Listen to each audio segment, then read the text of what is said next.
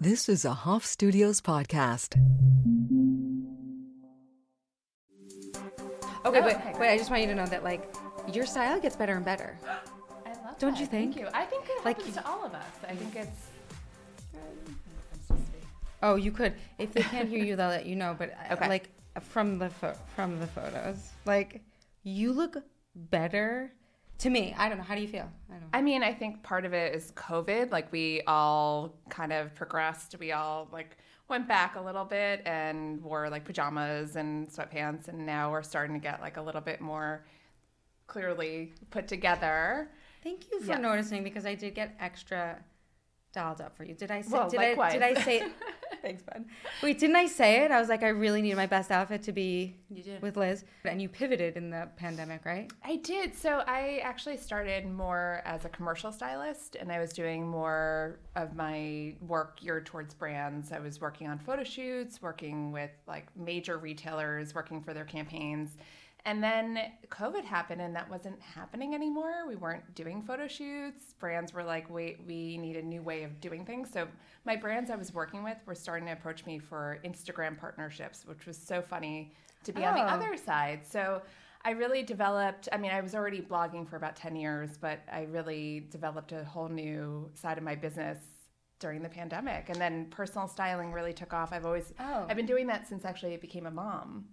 And Because of being a mom. because of being a mom, I on Instagram I started having women reach out to me, moms, that were like, I don't know how to dress for my new body. It and- feels weird. It's not even a new body. It's like a new identity, new like identity, a new, life, world. new mindset, everything. And like you need to get dressed quickly, you want to look good, but you just don't have the time or the energy. So I started having a lot of moms reach out to me, and that's when I was like, maybe I should do this on the side. And now it's become actually like my main like I, I mean i still work for brands i still do the instagram but it's it's really nice to help moms. There were so many hacks and i'm like oh everybody knows this. No. and then i start telling i'm at dinner parties or lunch and i'm like oh you know it would be great if you just use this. And they were like what what are you talking about and i didn't realize i guess because we're so immersed in the world of photo shoots and you probably know on set No, I don't. I don't know anything. I was saying like the costumers are th- so magnificent. I mean, they work very long hours and it's really intense, but like when it comes to like pregnancy and bodies changing and like continuity, like those are our people because those are the first people that we tell, you know, that They we're pregnant first, to. Yeah. yeah. they know first. They also know how to hide it best. I uh-huh. mean, they know they're the only ones who know how to hide it, right? I mean, yeah. I mean, there were so many times I worked with models that like would confide in they would confide in me that they were pregnant Right. or they were um, they gained weight or lost weight, and I'm the first one to know what's going on with their lives because I'm the one seeing the full picture. Let's be real. yeah. So yeah, I mean, you've seen it, but there were times that like I have models that I've worked with on Instagram that respond to me and they're like, "Oh my god, I didn't know this hack," and I'm like, "I've used it on you," and I think We don't think. you don't pay attention. We're talking, and I'm just like doing my thing. And also, like, we're a little nervous. yeah, I think so. When you're like on set and like you're like getting all pinned up, and I think there's like some nerves that come into play, like your body. Your body's being like totally someone else's thing. To your point about styling a mother, a new mother, what you put on your body and present to the world oh, is so transformative. totally. I didn't. I don't. I forget every time. You know, I really do. I, I like will roll out of bed and like, I have no problem. I have no problem being like messy and sloppy and like whatever weird at drop off or ever. Like that's kind of my brand. I'm okay with it because it's it's like authentic. You know, I'm okay with it. But like, wow, it feels so good to get dressed. I remember there was like um a pandemic post that you put up. I think you were still pregnant and you were in black tie with your husband. oh yes. So we just we were having fun with it during the pandemic. We're like, why not? Every weekend we would dress up, like just date night. Let's get dressed up. I would wear a gown. He would wear a tux because like we're like, when's the next time we're gonna be going anywhere fun? Why not? I mean, really, when is the next time we're going to be going anywhere Well, fun? Well, I mean, we're st- clearly. I mean, we're, We're able to see each so other. But you know, during the pandemic, it was hard to feel like there was any sense of like weekend week, what's going on. Especially, I was home with a newborn and a were you kid. pregnant at that time when when I So- saw oh that? my it was a green dress. Like That- I'm I'm envisioning a I was green. I was You were pregnant. so I was pregnant. nine months pregnant. and I was really Yes. like you know following you with like bated breath because you're so open about how shitty that experience. I mean, that was fucking terrible timing, and yet it all worked out. Yes. she's perfect, as are you, and you, you. came out the other side and like better for I, it. I, I think, but honestly think that anybody that gave birth during the pandemic, they, I mean, I, I don't want to speak for everybody, but I think it makes everybody feel like they could do anything. Like for me, Wow. I, I, it was the scariest thing to be nine months pregnant, locked down in the containment zone, in the epicenter of the whole pandemic in the very beginning. in the world, right? Like in New the Rochelle. world. Yeah, yeah. It was in the very beginning, and we didn't know what was going on. I'm picturing like sci-fi movies. They're gonna like bomb our town, and you yeah, know, the- I mean, it, it really felt like it that. was a little scary. It really hit on a real Holocaust trauma for me. maybe that's it because I live in a Jewish area, and it was like, oh, So we, we're not cared about here. It was so weird, and and I don't know what it was for other people. Um, I don't know what it was for you, Laura. But like, it really just boom, right, nailed like into your existential something. It was awful. I mean, But nine months pregnant. But nine months pregnant, uh, I even had like MTV reach out to me. They wanted to do a documentary on me because of Oh. that, because it was such a like crazy story. Um, didn't really want cameras in the delivery room, so it didn't didn't happen. you did have a great photo with you. Thank you.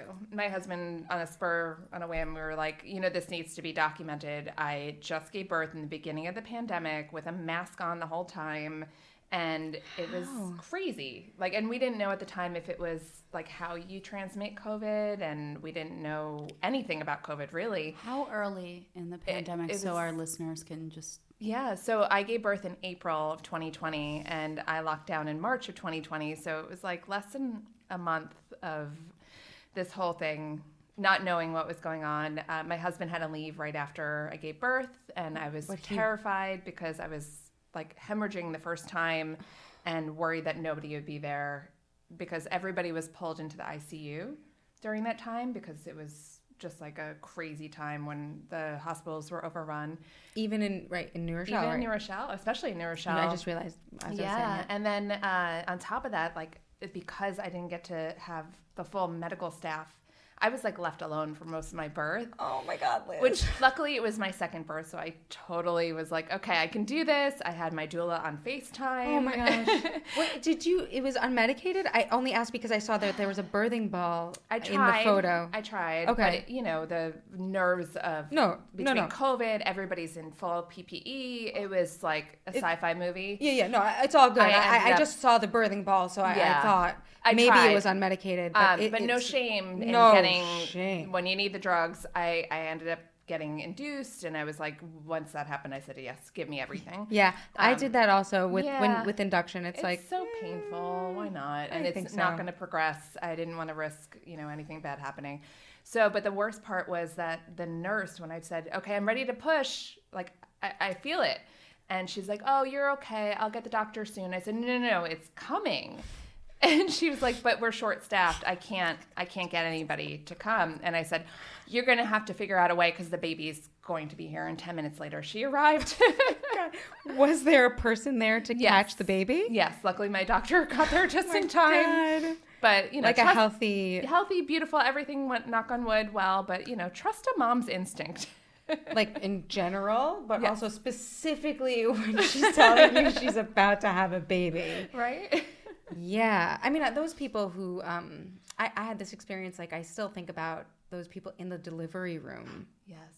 Like who are these angels working through the night? They're all women for the most part, and they're just like cleaning up your fucking blood and and Everything. shit. Literally Yeah, ever- everything. all of it. Right? You told me at a, you told me at a dinner, which I actually want to touch on later. But you told me at a dinner, you're like, wait, so you're like doing a podcast for like, you know, people who are curious about me being a mom, not moms. Like, I did not know that you're, you feel like you're gonna poop when you're Well, that's pushing. exactly the way to describe it. That's how Yeah. I knew that I It was, was- it was coming because I was like, I have to poop. but not, not really like way bigger. Um, okay, so I want to. I uh, something I wanted to touch on with you is like your your sense of like o- optimism, but also realism. Like we met at uh, well, we met through Michelle Rose, who's a photographer who's Very talented. very talented, like very special. But uh, we went to this dinner for influencers, which I'm new to, and you were so kind and like, you know, just like showing me the ropes a bit. Uh, You know, thank you. I'll, I'll return items that I don't like. I, I, I actually was like, but what do I do, Laura? I was like, what do I do if like they send me things and I say, oh, okay, uh, I'll share it. She's like, well, if you don't like it, you, you don't have to share any. You could give it back to them. I was like, oh, this is a woman who knows her worth. Like, it took me a long road. I will say, you know, I started off that way and feeling like I had to post everything, and I've been doing it for ten years, and I'm at the point where I know I know my worth. I know that my time is money, and especially as a mom, I think we all realize that you know we don't have much time to spare. So when we are working on something, It has to be. it has to be worth it. And for me to recommend products that I truly don't love, like why would I waste my time on that? No, we can't do that. Also, because like we can't advocate for buying more shit. Exactly. Well, I'm, you know, I'm all about sustainability. I know this is what I really don't want wanna more touch- stuff in my life that I don't need. or, or the world, Or the right? world, Because like we need a planet. yes. Um. So the and this this um this event we were at was for a kids brand. Shout out to Mon Coeur. My heart. My heart, yeah, it's French. Um, and they make clothing out of like recycled plastic bottles, uh, which is amazing. I, I I say this because I know that the mom curious crowd is like, I, I don't know what's gonna happen with climate change, and like, why would I put a person on a place that might not stick around? And I thought it might be really nice to talk about some sustainability and like being part of the solution to sort of tame that anxiety or those worries, you know? So, Well, I think it's also important as moms to teach our future generations like how to take care of our planet. It's something that was instilled in me. Mm-hmm. My mom was she was an ex hippie. She made my own all of our clothes. She grew our own vegetables. Uh-huh. Everything like we didn't have a lot of money growing up, so you know everything was recycled, and she would rework objects to make them new again. And so it was kind of something innate in me. So it just was part of my life and I want to instill that in my kids too. so like when you work with brands, how do you figure out what is sustainable and what is not? Because you could just like say organic or sustainable on your stuff anytime, right? Well, I, I think organic is more regulated than sustainable. Oh, okay. But as far as how I work with brands, I normally, if a brand reaches out to me, I ask them what are they doing for sustainability. Okay. And sometimes they'll say nothing yet, but we'll circle back when we will. Uh, sometimes they'll say, you know, we have sustainable packaging, where I'm like, eh, eh, that's not enough. Uh, and sometimes they'll say, you know, we have this, this, and this, still working on it, but we're hoping to be carbon neutral by 2030. I would rather work with a brand like that and they have a that's doing something. Yes. Yeah. So even if they're not truly sustainable, brands that are going in that direction, I really appreciate and I want to support. I really appreciate you like laying that out because similar to the influencer conversation, like I don't know, you know, I think like you've devoted so much time and effort to this. You've done the research. It's it's really nice to give us the bullet points so that the rest of us know okay, we could be part of the solution. Like it, it's good to be concerned about global warming. It's good to be well, climate change. It's good, but being like fretting about it isn't going to help anybody. Well, it's all about action, and it's we are the ones that are buying everything, so we have the power. Because when we make changes, then the the companies are going to make the changes. Right. So we have to demand it. And even if you're not an influencer or you're not talking to brands directly, your wallet's doing the same thing. So when you're shopping, make sure you're buying the sustainable products because that's what they're going to start buying into. To be fair, I've been a Poshmark like proponent of Poshmark since they started. It was mm. about 10 years ago, I think. Mm-hmm. And I just I, I've always had this part of me that loves to not add more waste to our planet. So anytime that I can sell and buy pre-owned clothes, and especially for my kids, oh my god, it's a game changer. Like, why am I buying, you know, Zara and H and M when I can buy pre-owned French beautiful brands for my kids. Yeah. That are the same price. But doesn't it take like a long time? This is this is Yes. the one thing that I will say. Like, I'm down. I'm down. I like the idea. I I I look at your kids and they really are so well dressed. so like you're still having fun. Um, I, I know that like someone was telling me that they got something from like Park Slope Parents that was like mini Rodini. How much do you love that brand? Love. and then they just sell it for the same price again so it's like you ha- you've saved money your kid is impeccably dressed but doesn't it take like a lot of time that's the only thing that i'm like So it's definitely I'm not la- as I'm- I'm easy. genuine I, I, i'm lazy that's and and i can't be but i am so t- can you so here's my hack. Okay. Because you know I love a hack. okay is this your next reel Uh, mate. Well, I don't know if I can make it into a reel, but I'm just I'm gonna share it with you. okay great here we go So when you are searching on Poshmark, it can be overwhelming. There's so many. I mean, I have like not to brag, but I have like 500,000 followers on there. There's a lot of people on Poshmark and a lot of, I pardon my French, but a lot of crap to go through. So when you are searching, look for something specific. So like when you're looking for like snow pants for the season for your kids, or you're looking for a dress like that you really loved. Like I really love the brand Doen or Sézane. Yeah. So when I search for that, other similar things come up.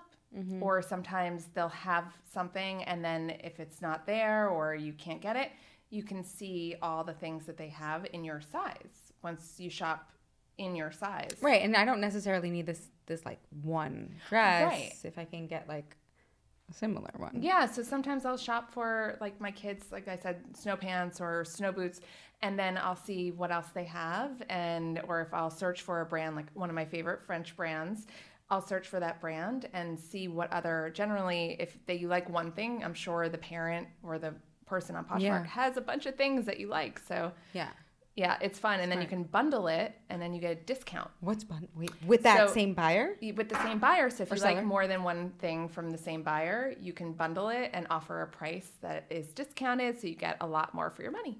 You're such a good businesswoman. Like, it, no, I, I, I'm like really taken with your like um, your business savvy, your your um, your like uh, the way you you talk about worth and money and exchange and like I see how how like your hippie mom might have had some influence. you know what I mean? Like, it's it's exciting, and I'm wondering, like, as a f- freelancer now, right? Or were you always a freelancer? So I actually started my career in a cubicle. Oh. So I, I've been on the other side. I was an art director in an ad agency, so I know Okay.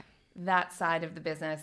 That's probably where my like business skills come in, and I Yeah. think it helped me make more round. Like I'm a well-rounded business person now.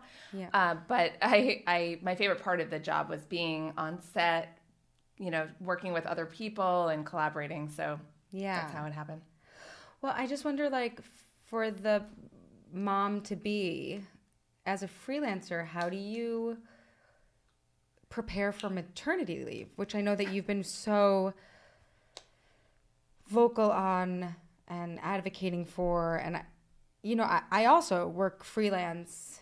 And so, and, you know, w- we rely on, on my income, etc. Yeah. And so I, I don't have a formula, but I'm wondering if you might.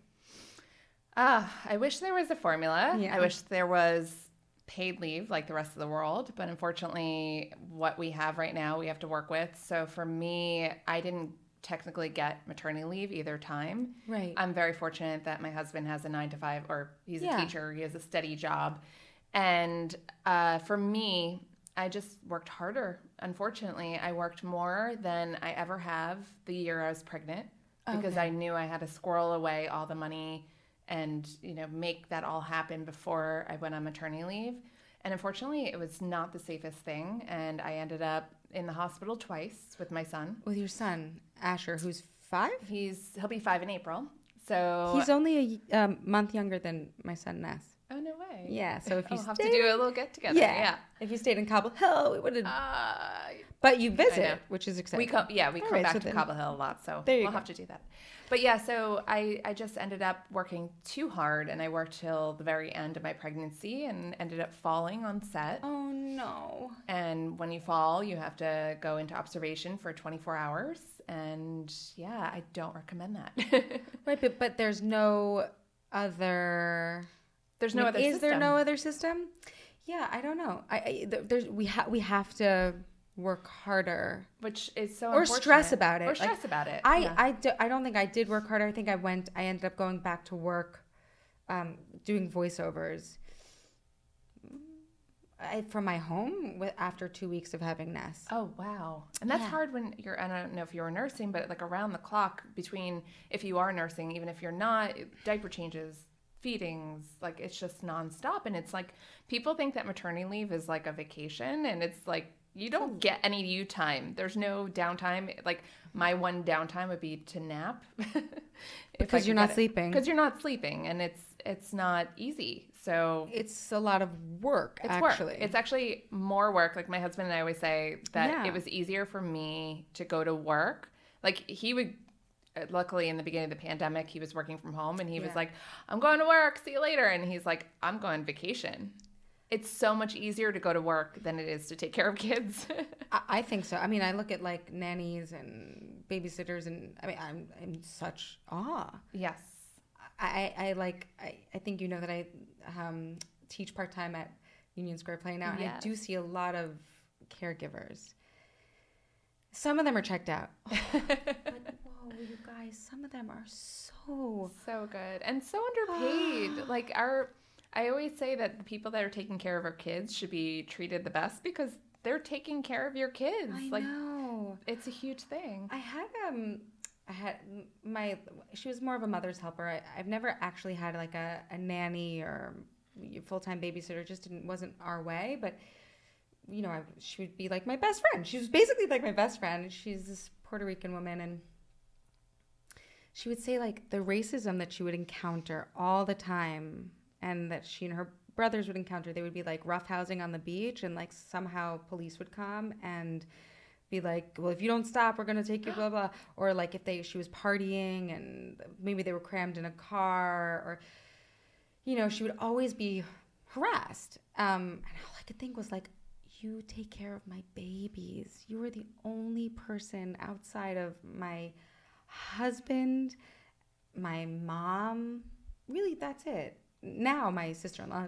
Like, but even even that, like this person was like a second mother Yeah, to my sometimes children. sometimes I hate to admit, but sometimes our caregivers are better parents than we are. Yes, and, that, so yeah, we need that. There's Dr. Shefali Tsabary. Do you know the Conscious Family? Or anyway, she's a brilliant psychologist. Psych- You're gonna have to you're gonna have to tell me she's a psychiatrist or psychologist. She's brilliant. anyway, she talks about how like if we don't have a village, if we don't have like other people's influence in our children's lives, we are only like just depositing our neurosis on them.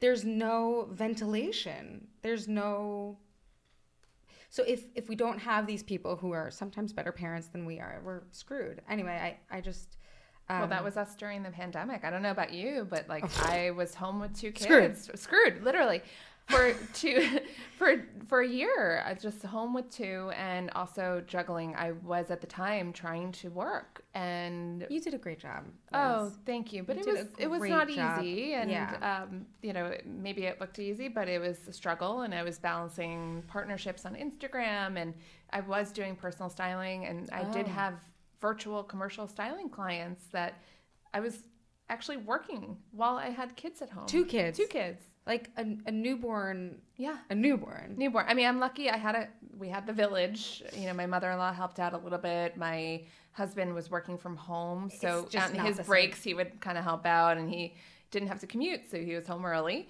And then we had a sitter who would come for a few hours. Yeah, and still, that's a lot of work. And like the transition from one to two emotionally, I don't know how your son felt. Maybe it was different because And you were all there. oh my gosh, and physically. Yeah. Yeah, you're right. Nobody talks about that part. Tell me. Yeah, I mean, it does a number on your body. Like with my son, I don't know maybe it's different for everybody, but for my son, with my son, I bounced back a lot quicker. Yeah. And it was my energy. You know, you could take naps when he napped. With two, there's no chance to recover. You know, like it was constant. There's no naps. There's no taking care of you. I couldn't like go get a manicure, especially during COVID. Yeah. I couldn't get a massage. I couldn't, you know, work out. It was so hard. I So- mean, watching you work out now is like so um such a stress relief for me. I'm like, yes. And you, you look so fit and like it really is so important that you document it, that like you share it. Like it is so triumphant actually. Because it's not only, by the way, that you went from one to two. Our kids are almost the same exact age. Paz was six months when um uh, in March of 2020. But uh, it's that we went from one to two in a traumatic situation Yes. that lasted for a year and a half. I mean, it's Still better going. It's still going. That's right. It's Yes. still going. You guys, it's still happening. um, and so, like, that takes a, a real toll on the body. yes. Yeah, And your mind. and your mind. I know. I was I was advocating for um, medicinal marijuana at this. I like keep talking about this stuff now. Um, yeah, I'm like a big. I um, actually just got my card. Well, I have to, I haven't had time to like physically get the card, but I applied to get the card. It's so important. I, I mean, everybody's telling me like instead of having that glass of wine at night, just Right. have a gummy and then you sleep better. And I don't know. I'm I'm willing to try it. Yeah, uh, well, Laura's a big advocate. Yes, so I am. I have my card for a long time. your card? Oh, yeah, I have a Really? Card. Oh, yeah. Um, there's this place called Columbia, right, right on Court Street. Is you know it? Yeah. It's, it's been open for a while. Um, it's a dispensary. That's what that's called, right? So it's See, like that wasn't a thing when I lived in Cobble Hill.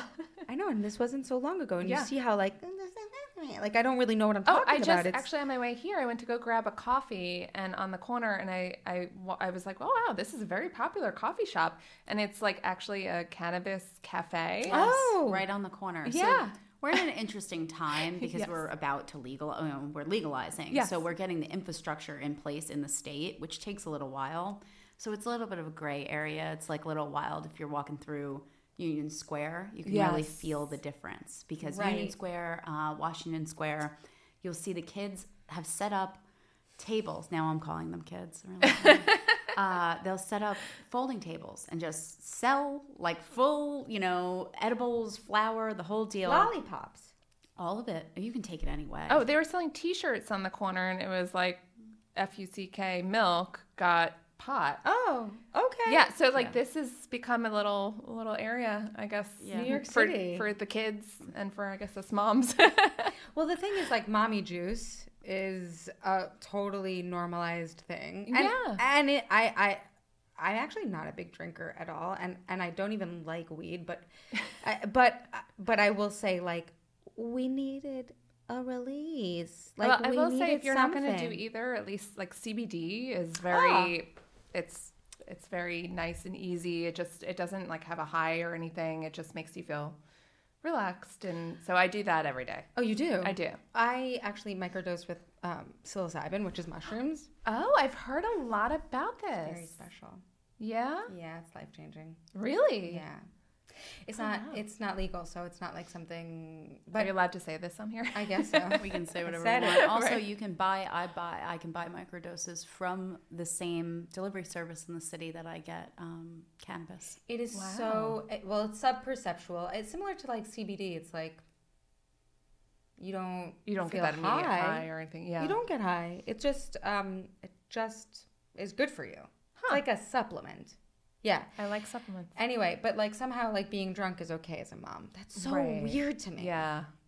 Yeah. And it is okay. And so on some level, it, I I during the pandemic, I feel like we all needed it, and I was breastfeeding, so I couldn't even enjoy it. oh like would you would you like have to like pump and dump or something? no, that's not a thing anymore. As- Oh. They say if you can drive after you drink, oh. then or like If you have a place to can drive, after like oh. technically, if you can drive, if you feel okay enough to drive, then it's you're okay to breastfeed because there's not enough. The milk kind of it doesn't really absorb it as well, and it doesn't get to the baby. And So- also, I, you know, I'm, I'm learning more and more that like all of this indoctrination that like we're not allowed to eat certain foods in pregnancy and we're not allowed to drink. I mean, I'm not advocating for anyone heavily drinking in pre- pregnancy, but like there is a level of control that somehow we all want on women's bodies. Oh, I mean, I even when I was pregnant with my son, I gained probably about 55 pounds total and i'm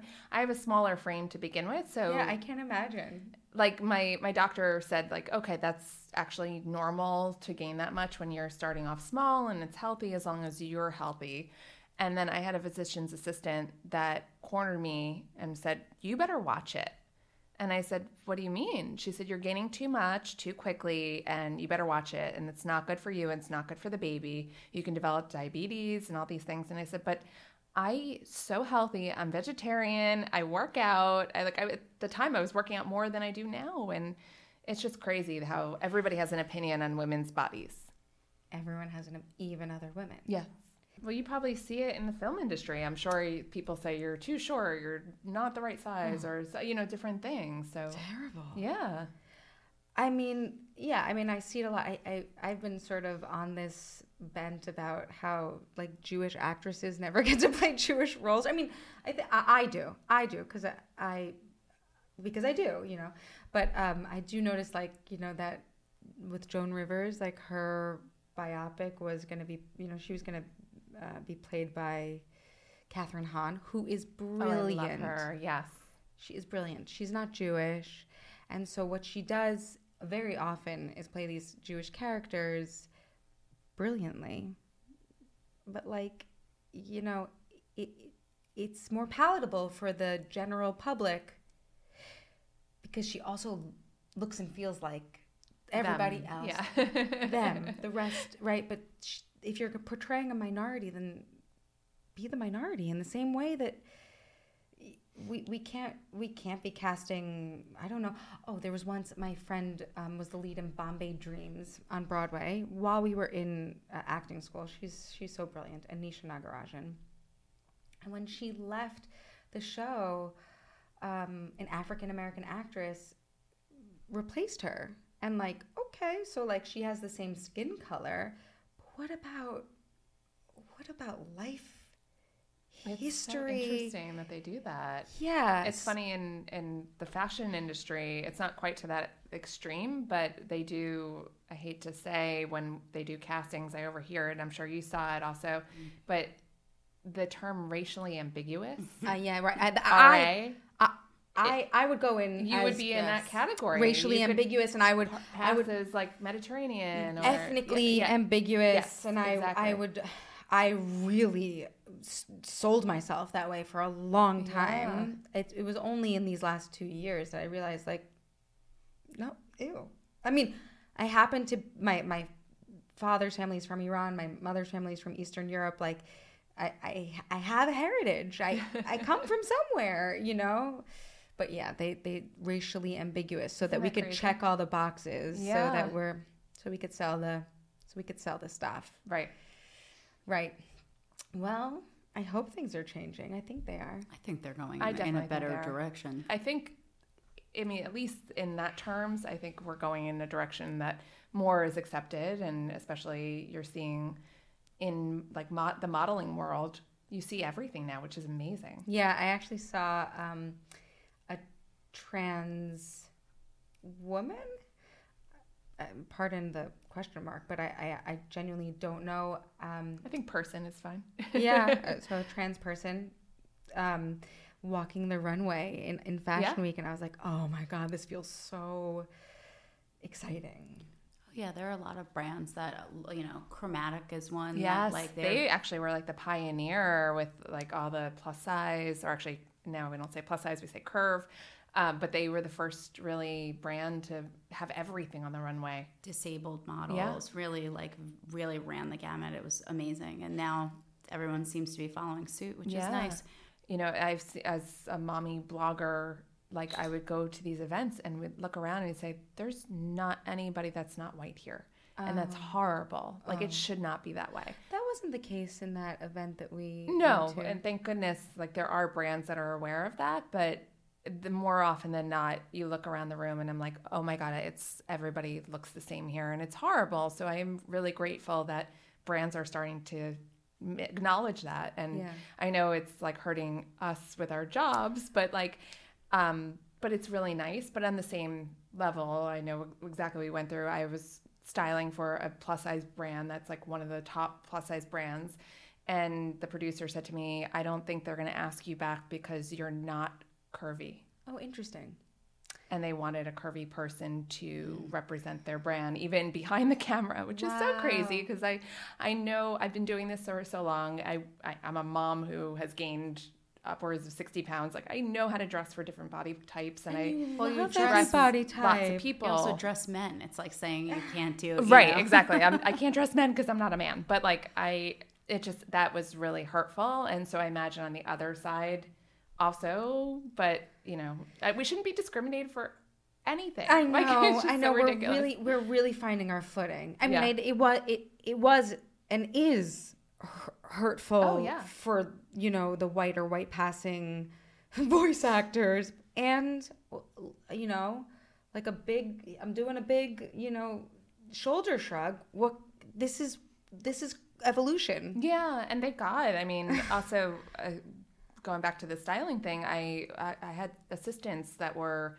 um, black or Asian, and I actually, it, like maybe ten years ago, I had brought my assistants to a set where the photographer actually told the producer, "Tell Liz not to have them back."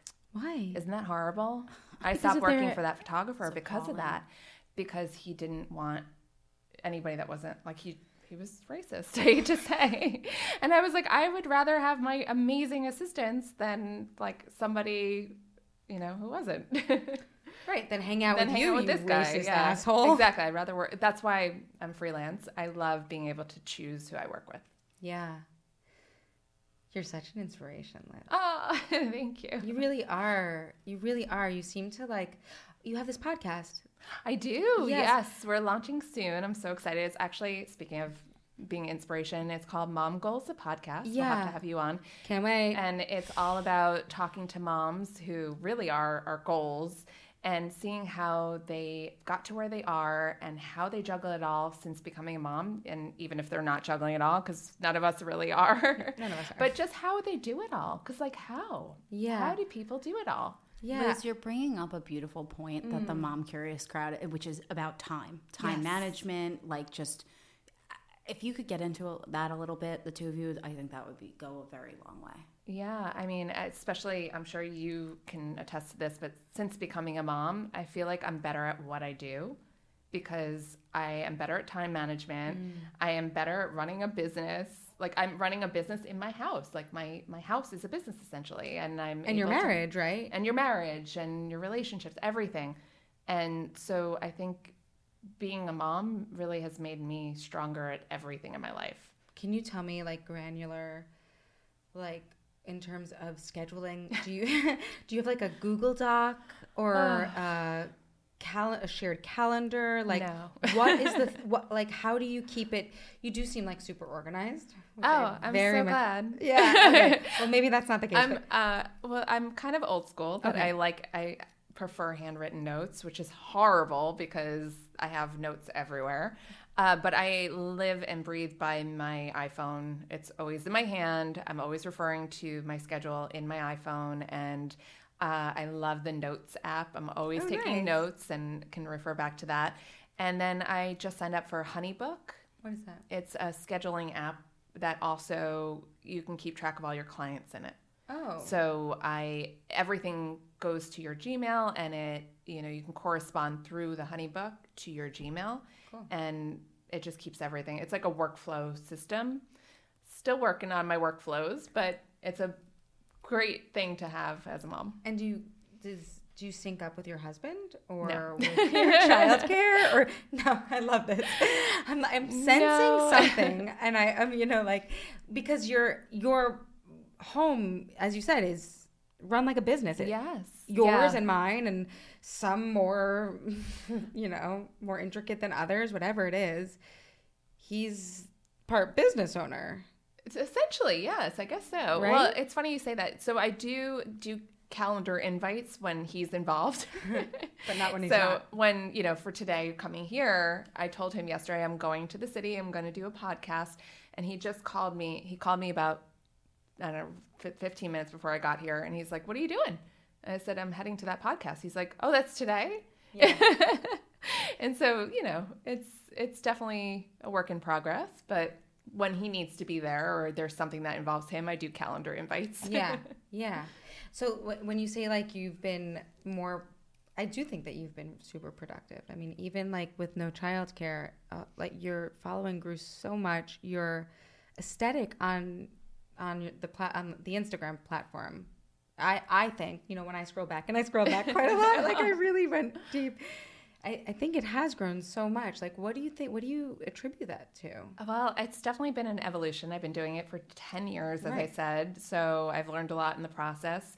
I think what the pandemic taught me was that I had to let go of a lot of perfection. And during, before the pandemic, I was hiring photographers, and I was so, because I come from the photo shoot and art director and stylist world, everything was like an art directed and styled photo shoot, and I had to be perfect. Mm. And I had to let go of that during the pandemic and start shooting in my home and shooting my family and seeing more of my life. And so a part of me just letting go, I think really gave way to my aesthetic. And also leaving Brooklyn was a mm. big thing. I Why? Tell me. well, no, I mean, just, you know, living in New York City, everything is very dark and it's very moody. And then living on a ground floor apartment, everything was very dark.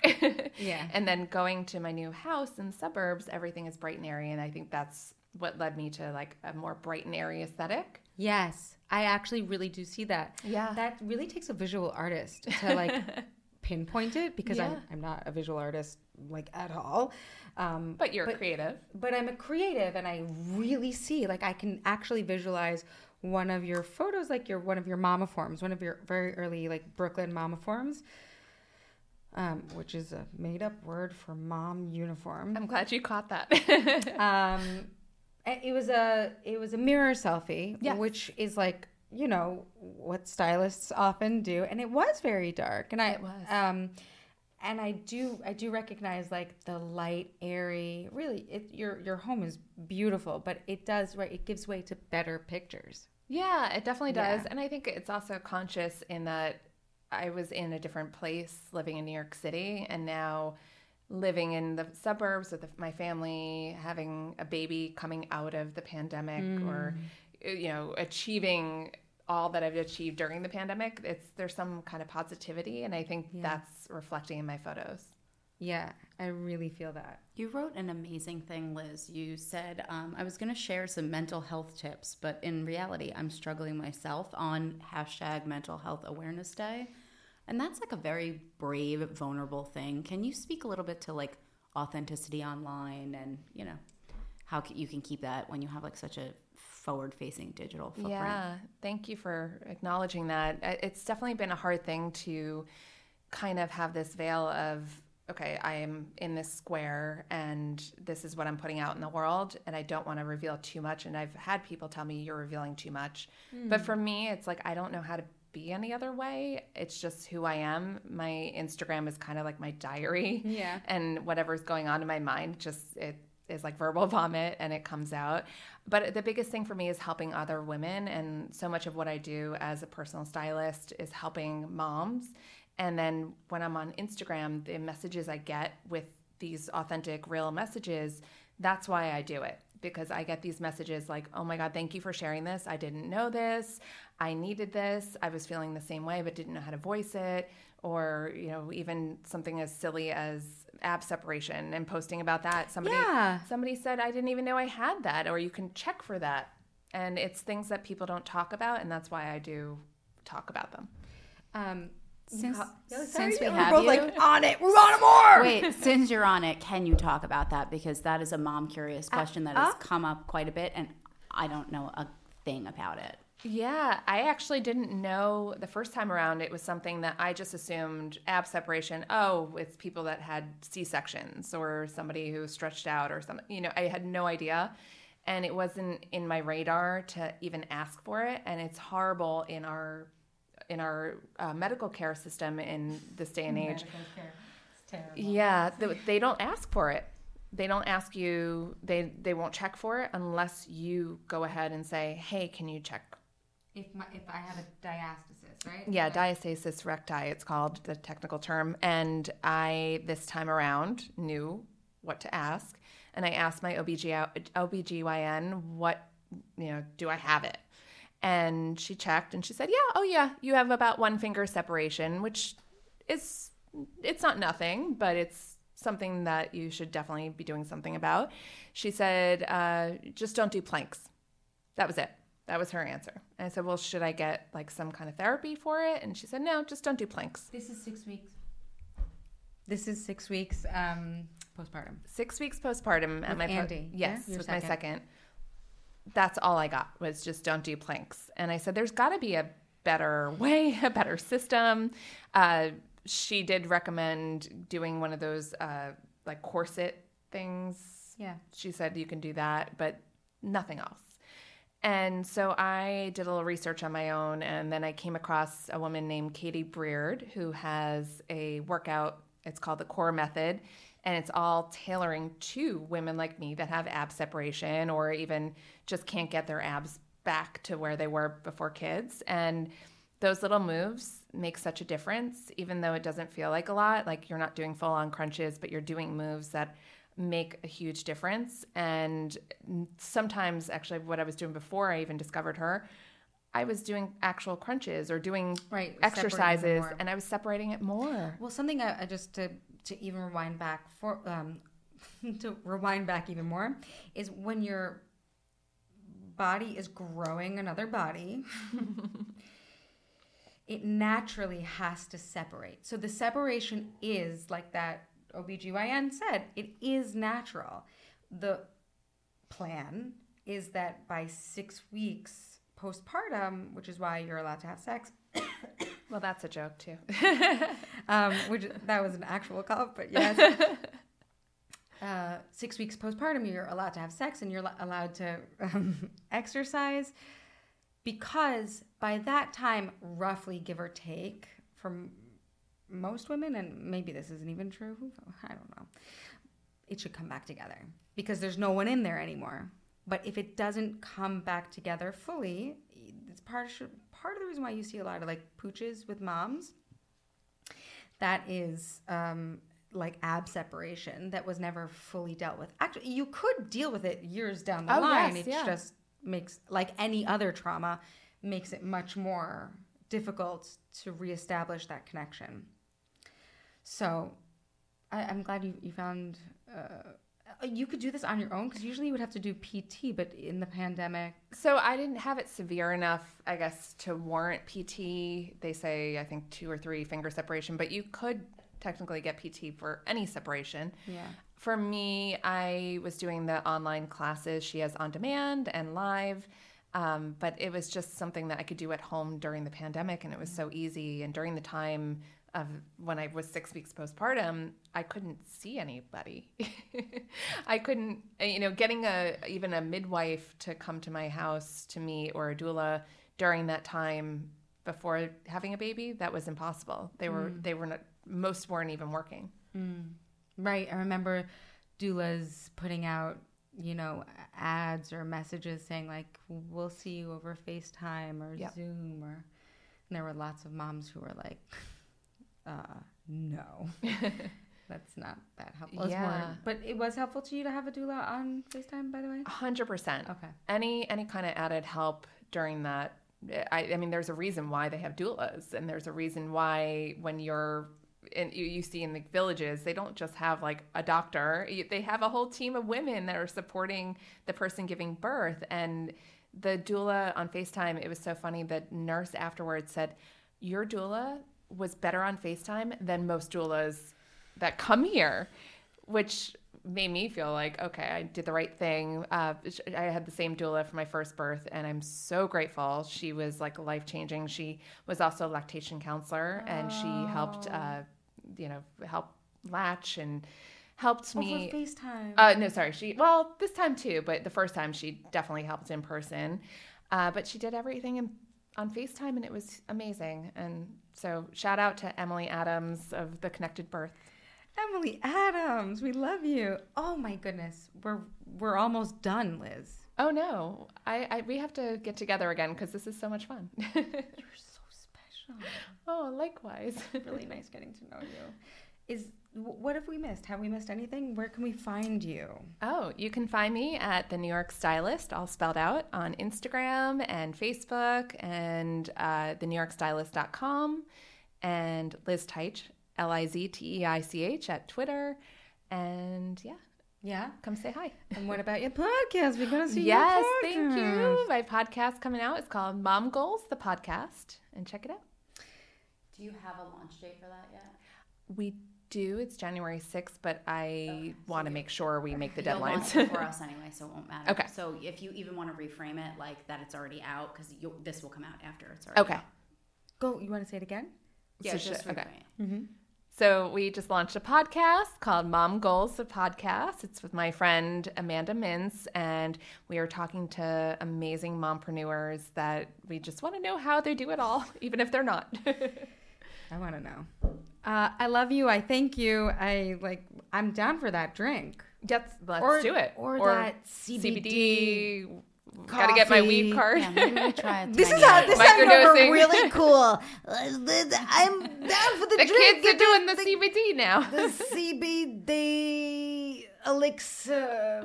There's some That sort of does sound really elderberry thing out there. I'm just gonna send you home with a bag of gummies and say, That sounds Oh lovely. my God, I love that. Go I always feel weird the next day. Is that what is that? Is something wrong with me? it's like a little bit of a. If you have too many, you can have a little bit of like a weed hangover. It's a real thing. Oh, good I've to done know. it. Hmm, it's a real thing. Okay. All right.